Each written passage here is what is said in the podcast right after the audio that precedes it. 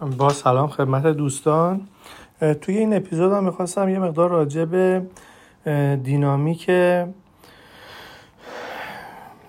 دینامیک رسیدن به جامعه آرمانی از نظر سیاسی راجع به این صحبت بکنم. همونطور که گفته شد توی جامعه آرمانی ما شهرهای کوچیک داریم جوامع کوچیک داریم و این جامعه کوچیک هر کدوم برای خودشون یک رهبری دارند و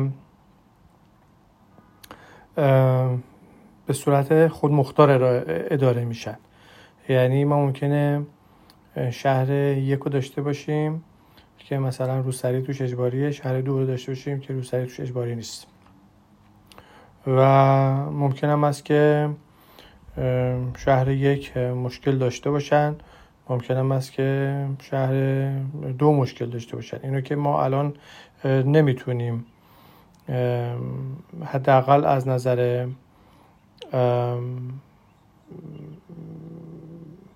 از نظر قطعی نمی‌تونیم بگیم و محل بحث ما هم نیست. بخاطر اینکه چون محل بحث ما نیست ما ممکنه نظر بگیریم که یک ممکنه مشکل داشته باشه دو مشکل داشته باشه. ولی به هر حال چیزی که قطعیه اینه که ما جوامع کوچیکی باید داشته باشیم که مسئول خودشون رو به صورت مستقیم انتخاب بکنن و به صورت مستقیم بتونن ازش جواب بکشن و خودشون حاکم بر سرنوشت خودشون باشن. به خاطری که همینطور که گفتیم ما توی جامعه بزرگ نمی‌تونیم در آن واحد یه نفر رو از قدرت پایین بکشیم. مثلا الان در جامعه آمریکا و در جامعه ایران در جامعه میلیونی ما اصلا راهی نداریم که افراد رو بخوایم رای دهنده ها رو بخوایم جمع بکنیم. در یک ساعت مشخصی که اینا نظرشون رو ابراز بکنن. اونم حداقل به صورت ضرب العجلی. یعنی ما الان مثلا امشب تصمیم بگیریم یهو یه خبر بدی بشنویم راجع به خیانت رهبر و بعد بخوایم یکی یکی مثلا جمع بشیم بریم توی میدون شهر. یا دم خونه رهبر و اونو ازلش بکنیم. یا بگیریم بکشیمش. البته من اینجا مطمئن نیستم که گفته باشم ولی جای دیگه نوشته بودم. توی اکانت توییترم نوشته بودم که حاکمی که به جامعه دروغ بگه دروغ علنی بگه این حکمش اعدامه اولین کسی هم که بتونه دست اون رو بکنه این جانشینش میشه. یعنی این اولین نکته در مورد دینامیک رسیدن به جامعه آرمانی هست. حداقل در یه جامعه کوچیک فرض کنید الان ما یه جامعه کوچیکی درست کردیم توی جامعه کوچیک رهبر بدی داریم و رهبر بد منظورمون کسیه که داره به افراد دروغ میگه. اگه که این دروغ علنی گفت اولین کسی که بتونه دست اینو رو بکنه این جانشینش هست یعنی از نظر از نظر فنی به خاطر اینکه ما رهبری رو تعریف کردیم سرعت عمل در حل مشکلات. بنابراین اولین کسی که می‌تونه دست اینو رو بکنه و گناه اینو به مردم نشون بده این از نظر فنی از نظر قابلیت ذهنی توانایی جانشینی این رهبر دروغگوی قبلی داره و به مردم ارتباط داره که به این رأی بدن یا ندن. اگه بهش رأی بدن خب این رهبر میشه. اگه بهش رأی ندن خب طبعا رهبر نمیشه. این نکته اول. نکته دوم اینه که ما هیچ گارانتی نداریم در مورد رسیدن به جامعه آرمانی. یعنی ممکنه که ما یه شهر الف داشته باشیم اینا ما یه شهر الف داشته باشیم اینا به رستگاری برسن یا در مورد هدف اول به رستگاری برسن ولی در مورد هدف دوم به رستگاری نرسن. مثالش هم جامعه اسرائیل هست در زمان حضرت موسی. و اینا در اسارت مصر بودن و به حضرت موسی توکل کردن. ایشون هم جامعه رو از مصر بیرون آورد. حرف حضرت رو گوش کردن و از مصر بیرون آمدن. منتها در مورد هدف بعدی که رسیدن به اورشلیم یا رسیدن به اون جامعه موعود بود به اون نرسیدن. حداقل در زمان حضرت نرسیدن. به ایشون گوش نکردن و توی قرآن هم هست. گفته بود که بیاید با اینا بجنگید با این مردم بجنگید. گفتن که نه اینا مردمی نیرومندن و با اینا نمیجنگیم. شما خودت و خدات برو با اینا بجنگ. خب ظاهرا پیروز نشدن. و به هر حال به اون جامعه آرمانی نرسیدن. خلاصه گارانتی وجود نداره. یا مثال دیگرش قوم لوط هست. قوم لوط قومی بودن که پیامبر هم داشتن پیامبر خوبی هم داشتن و منهدم شدن. خلاصه اینکه یک جامعه ای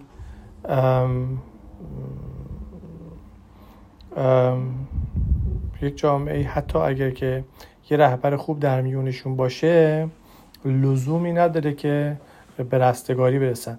اصلا لزومی نداره به حرف اون آقا گوش بدن.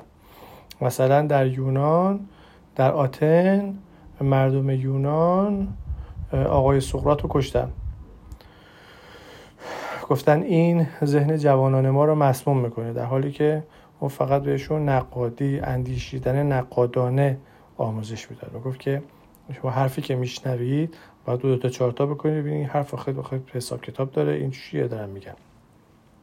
و گفتن نه این داره مسموم می‌کنه و اتوریتی یا نظم جامعه رو بین می‌بره. و بعد هم ایشونو کشتن خلاصه اینکه ما هیچ گارانتی نداریم و اینکه الان مثلا فرض بکنید جامعه ایران رو شما فرض بکنید تبدیل بخواید بکنید به یه جامعه آرمانی به این معانی که ما تعریف کردیم شما تبدیلش بکنید به شهرهای کوچکی. مثلا تهران خودمون رو بخواید تبدیلش بکنید به شهرهای کوچکی.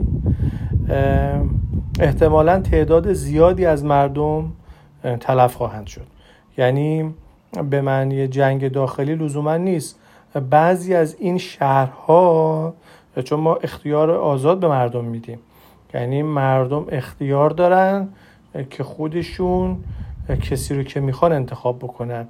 و طبعا افراد با هم نوعان خودشون جامعه تشکیل میدن روستا تشکیل میدن یا شهر تشکیل میدن.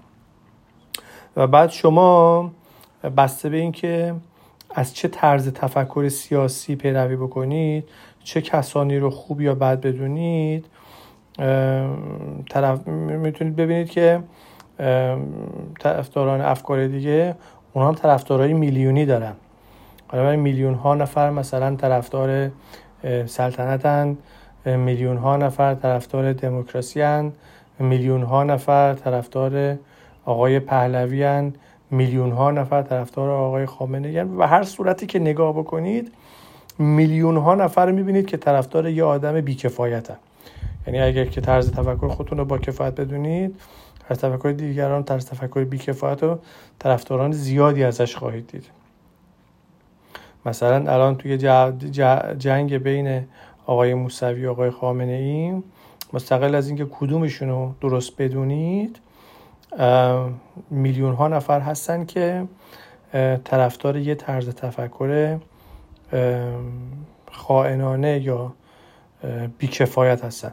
و اینا وقتی که با همدیگه جمع بشن یه شهری رو تشکیل بدن شما می‌تونید انتظار داشته باشید که در حوادثی که پیش میاد مثلا خوشسالی پیش میاد یا جنگ پیش میاد یا ویروس میاد یا هر چیزی که پیش میاد تعداد زیادی آدم از بین میرند.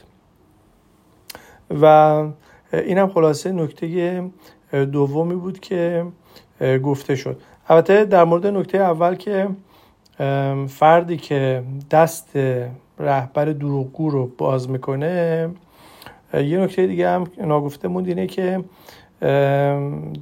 حکم اون رهبر دروغگو اعدام هست و دلیلش اینه که اگر که کسی باشه که کاریزما داشته باشه و دروغگو باشه این خیلی خطرناک این از بمب اتم هم خطرناکتره. کاریزما که همون توان فرماندهی هست و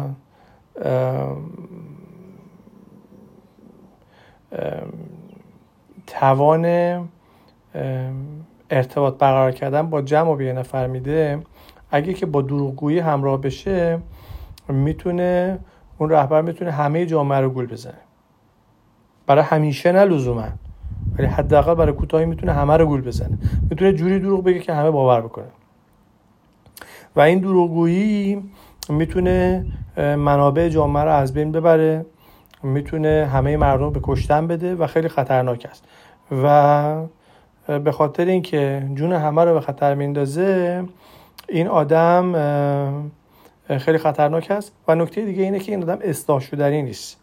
یعنی ذات افراد بعد از هفت سالگی بعد از کودکی که بعد از خردسالی که دیگه 6 7 سالگی می‌رسه دیگه ذات افراد تغییر نمی‌کنه. اگر که کسی یاد گرفته باشه که می‌تونه دروغ بگه این درست نمیشه و البته بسیار خطرناک. دلیلش هم اینه که کسی که دروغ میگه توی اون سن توی سن 8 سالگی که دیگه به یه سنی رسیده که ارتباط برقرار کردن کامل می‌دونه زبان رو یاد گرفته. وقتی که دروغ میاد میگه یعنی اینکه ترسی هم از کسی نداره و خودشو برتر از بقیه می‌دونه. این فوق العاده خطرناک. هم بقیه رو ناچیز می‌دونه هم خودشو خیلی قدرتمند می‌دونه هم خیلی بیباکه. این یک مجموعه بسیار ترسناکیه و پیشنهاد میشه که افراد تو سنین کودکی بچه هاشونو که تربیت می‌کنن حداقل کسانی که دروغگو هستن و توسط جامعه دروغگو تشخیص داده میشن از همون کودکی یک لیبلی بهش بزنن و مشخصش بکنن که این آقا دروغگو هست. که به این آقا هیچ سمت فرماندهی داده نشه. هیچ گونه سمت فرماندهی نمی‌تونه بگیره. یعنی اگه که دیده باشن این آقا اشتهار به دروغگویی داره دروغ زیاد میگه. یا دروغای به خصوص منفعت طلبانه و از اتوریتی نمیترسه از مردم نمیترسه دروغ بیان میگه. این آقا رو نباید به مقام های فرماندهی را بدن یه لیبلی بهش بزنن و اگر که بعدا توصیه نامه خواست برای شهر دیگه ای که بخواد بره باید اینو معرفی بکنن که این آقا دروغگوه البته یه راه حل دیگه هم کشتن این بچه هست کشتن این بچه به خاطر اینکه ریسکش خیلی بالاست و و خیلی خطرات می‌تونه برای جامعه داشته باشه. اگر که جامعه ببینن که بچه ای داره اشتهار به دروغگویی داره و از بزرگتران نمیترسه از جامعه نمیترسه دروغ بیان به راحتی میگه این شاید کشتنش بهتر از نکشتنش باشه. حداقل ما دلیلی نداریم که کشتن آدم ها خیلی چیز بدی هست. مثالش هم در مورد کاهش نرخ جنایت در نیویورک بوده که اینو به قوانین سخت جنین نسبت میدن در دهه 90 میلادی نیویورک که اشتهار داشته به نرخ بالای جنایت مرگ و جرم جنایتش کاهش پیدا کرد. بعد اینو یه مقدار اول می اومدن به سیاست های آقای جولیانی نسبت می‌دادن. می‌گفتن که این برخورد پلیس بوده و اینا. ولی بعدا مطالعات خیلی زیادی انجام شد که می‌گفتن که اینطور نیست به خاطر اینکه این سیاست ها قبلا هم وجود داشته و جای دیگه هم که تکرار شده همچین نتیجه نداده. ولی به نظر می‌رسه که به خاطر قوانین سخت جنین که سخت جنین رو آسان کرده بود مردم راحت تر می‌تونستن. مثلا خانمایی که باردار بودن و می‌دیدن شرایط تربیت بچه رو ندارن راحتتر می‌تونستن می‌تونستن بچهشون رو سخت بکنن و این سخت کردن کمک می‌کرده به اینکه بچه هایی که به دنیا میان بچه های عوضی شرور و بدجنسی نشن. و جرم و جنایت کاهش پیدا کرده. و این خیلی مهمه. مثال دیگرش در مورد مثلا آقای هیتلره. شما می‌تونید فکر بکنید که اگر یک آقای هیتلری خدای نکرده بخواد به قدرت برسه آیا بهتر ما ریسک بکنیم که همچین فردی زنده بمونه؟ یا وقتی که احتمال کوچیکی هم بدیم یه همچین فردی وجود داره اینو بزنیم بکشیمش. این آقا باعث مرگ ده میلیون نفر شد خب ده میلیون نفر یعنی شما اگر یک در میلیون هم احتمال بدید که این آقا می‌خواد هیتلر بشه و جامعه رو گول بزنه به خاطری که کاریزمای بالایی داره بتونه با جامعه ارتباط برقرار کنه بتونه جامعه رو رهبری بکنه و به سوی نابودی ببره. اگه احتمال یک در میلیون هم می‌دید که همچین پدیده ای در حال شکیری هست کشتنش از نظر آماری می‌تونه به نفع شما باشه. یعنی شما یک میلیون یک یک جان رو می‌کشید ولی ده ها میلیون ضرب در یک روی میلیون رو نجات بدید یعنی ده ها نفر رو عملا نجات دادید. حالا به صورت میانگین که بخوایم حساب کرده باشیم. خلاصه دلیل دیگه هم اینه که بچه آوردن و زاد و ولد برای انسان کار خیلی سختی نیست. به خصوص در سنین کودکی. در سنین کودکی منظور کودکی والدین نیست. منظور اینه که اگه که ما زود متوجه بشیم که این بچه ناقصه و چون یه جور نقصی حالا شما می‌تونید این بحث اخلاقی رو بگید که یه ژن دروغگویی داره یا ممکنه بیاید بگید که این به هر حال یه مغز شبکه اون یک مشکلات شبکه عصبی داره این بنده خدا. خب این کشتن این خیلی راحت هست پذیرفتنش برای والدین خیلی راحت هست و شما می‌تونید راحتی بچه بیارید. مثلا شما اونقدر به این بچه دلبستگی ندارید که به این بچه مثلا سی ساله دلبستگی دارید چون این بچه بعدا می‌تونه بزرگ بشه بعدا جرم و جنایت ایجاد بکنه تبدیل به یه رهبر باند خلافکار بشه و بعدا بخواین بکشن که خیلی بدتر هست تو درگیری کشته بشه. لزوما ممکنه جامعه اعدام وجود داشته بشه تو درگیری کشته بشه. یا ممکنه رئیس جامعه بشه و همه رو به کشتن بده. و قص علا خلاصه اینکه به راحتی میشه وقتی که متوجه شدیم یک بچه ای نقصی داره و همچین بیماری داره اینو متوقفش بکنیم و لزوم هم نداره که روش خشونت آمیز باشه با چاقو و با تنابه دار باشه با قرص و داروهایی هست که خیلی راحت بچه به خوابی میره که دیگه بیدار نمیشه.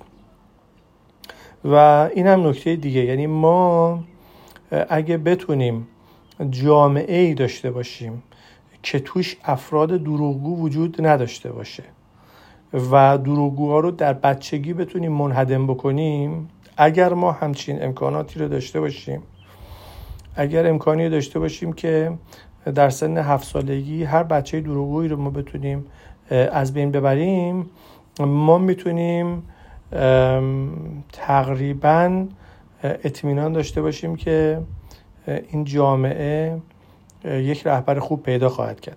دلیلش هم اینه که برای رهبری مهمترین استعدادی که هست همونطور که گفتیم کاریزما هست که یه نفر بتونه با عده زیادی ارتباط برقرار کنه پیام خودش رو به همه برسونه راه رو به سرعت زیادی منتقل بکنه. و اگر که ما دروغگوهای این افراد با کاریزمای بالا رو متوقف کرده باشیم در سن پایین شما افراد کاریزماتیک راستگو خواهید داشت. یعنی افراد آدم های غیر کاریزماتیک هم خواهید داشت ولی افراد کاریزماتیک شما دروغگو نخواهند بود و افراد کاریزماتیک شما توان رهبری دارند و البته جامعه رو به جای خوبی رهبری خواهند کرد. میگم حالا راجع به این باید یه مقدار فکر کرد که شما چه مکانیزمی می‌تونید داشته باشید که بچه ها رو شناسایی بکنید دروغگو رو شناسایی بکنید از سنین پایین. به خاطر اینکه همونطور که گفته شد ذات بچه غیر قابل تغییره. یعنی دلیلی که بچه دروغگو میشه اینه که این دروغ یه وقتی به کمک این اومده و این توی این نهادینه شده. یعنی در اعماق ذهن این نهفته است و دیگه اینو بیرون هم نمیشه بیاری. و این شبکه عصبی اینطوری شکل گرفته. و اینو دیگه نمیشه تغییرش داد و این مردنش بهتر از زنده موندنشه. و خلاصه اینکه ما اگه بتونیم یه همچین مکانیزمی داشته باشیم که دروغگو بچه های دروغگو رو در هفت سالگی شناسایی بکنیم که البته من خودم در این زمینه مطالعه ندارم و مطالعه هم ندیدم. ولی حدس می‌زنم چنین چیزی وجود داشته باشه. که وجودم نداشته باشه مسئله نیست. ولی اگه ما بتونیم این دروغ رو شناسایی بکنیم با احتمال زیاد می‌تونیم به آینده جامعه امیدوار باشیم و ببینیم که این جامعه به سلام می‌رسه. ولی اگر که ما همچین توانی نداشته باشیم که آدم های دروغگو رو در سرین پایین شناسایی بکنیم لزومی نداره که با آینده این جامعه امیدوار باشیم. به خاطر اینکه آدمایی ممکنه باشن که دروغگو باشن کاریزما داشته باشن. مثل یه سری افرادی که در ایران سر کار بودن یا الان سر کار هستن. به حال مستقل از جناح سیاسی شما الان با این حرف می‌تونید موافق باشید. به خاطر اینکه از انواع و اقسام جناح های سیاسی آدمایی بودن که برکنار شدن یا خانه نشین شدن یا به هر حال این حرف مستقل از اینکه چه کسی رو شما خوب یا بد می‌دونید این صحیح است. به هر حال اگه افراد کاریزماتیک باشن و دروغگو هم باشن می‌تونن جامعه رو خراب بکنن جامعه رو به صورت به سمت انهدام ببرن و شما به اون آینده اون جامعه نمی‌تونید امیدوار باشید ولی اگه فرض بکنیم که ما در جامعه راستی داریم و دروغگوها رو در سنین کودکی منهدم کردیم. حالا اگه که یه رهبر بدی پیدا شد و یا یه رهبری پیدا شد که به هر دلیلی شیطون گولی زد و یک اشتباه کرد و یک دروغی به همه افراد گفت اینو شما می‌تونید بکشیدش و اولین کسی که اینو بکشه در ملع عام و نشون بده که اینو به چه دلیلی کشته؟ این فرد جانشینشه جانشین برحقشه و افراد می‌تونن اونو به رهبری انتخاب بکنن. البته ممکن هم اون افراد اون فرد رو به رهبری انتخاب نکنن. ولی با فرضی که ما گذاشتیم برای راستی و درستی افراد جامعه این اتفاق محتمل به نظر نمی‌رسه. مردم به این رأی میدن. مردم اینو انتخابش می‌کنن مردم به این اعتماد می‌کنن و جامعه به سرانجام خواهد رسید. ولی همونطور که گفته شد ما همچین گارانتی نداریم که همه جامعه به سرانجام می‌رسه. شما هر جوری که بخواید حساب بکنید جامعه مثل ایران یا جامعه آمریکا وقتی که بخواید به قطعات کوچکتر به شهرهای کوچکتر تقسیمش بکنید عده زیادی کشته خواهند شد. البته در فرایند در این فرایند لزوما نیست ولی حداقلش اینه که شما شهرهای متنوعی در نهایت خواهید داشت که بعضی از اینا سیاست های عجیب و غریبی پیشه خواهند کرد. مثلا بعضی از اینا سیاست های عدم واکسیناسیون خواهند داشت و این سیاست های عدم واکسیناسیون مثلا حالا در مورد کرونا که شاهدش بودیم تلفات داره. یا در موارد دیگه به همچنین. بعضیاشون ممکنه که سرنوشتی مثل جونز تاون داشته باشن شهر آقای جونز و قصه هازا ببخشید طولانی شد. حالا سعی می‌کنیم اپیزود بعدی رو با دقت بیشتر راجع به دینامیک تحولات سیاسی به سمت جامعه آرمانی پیش بریم خیلی متشکرم.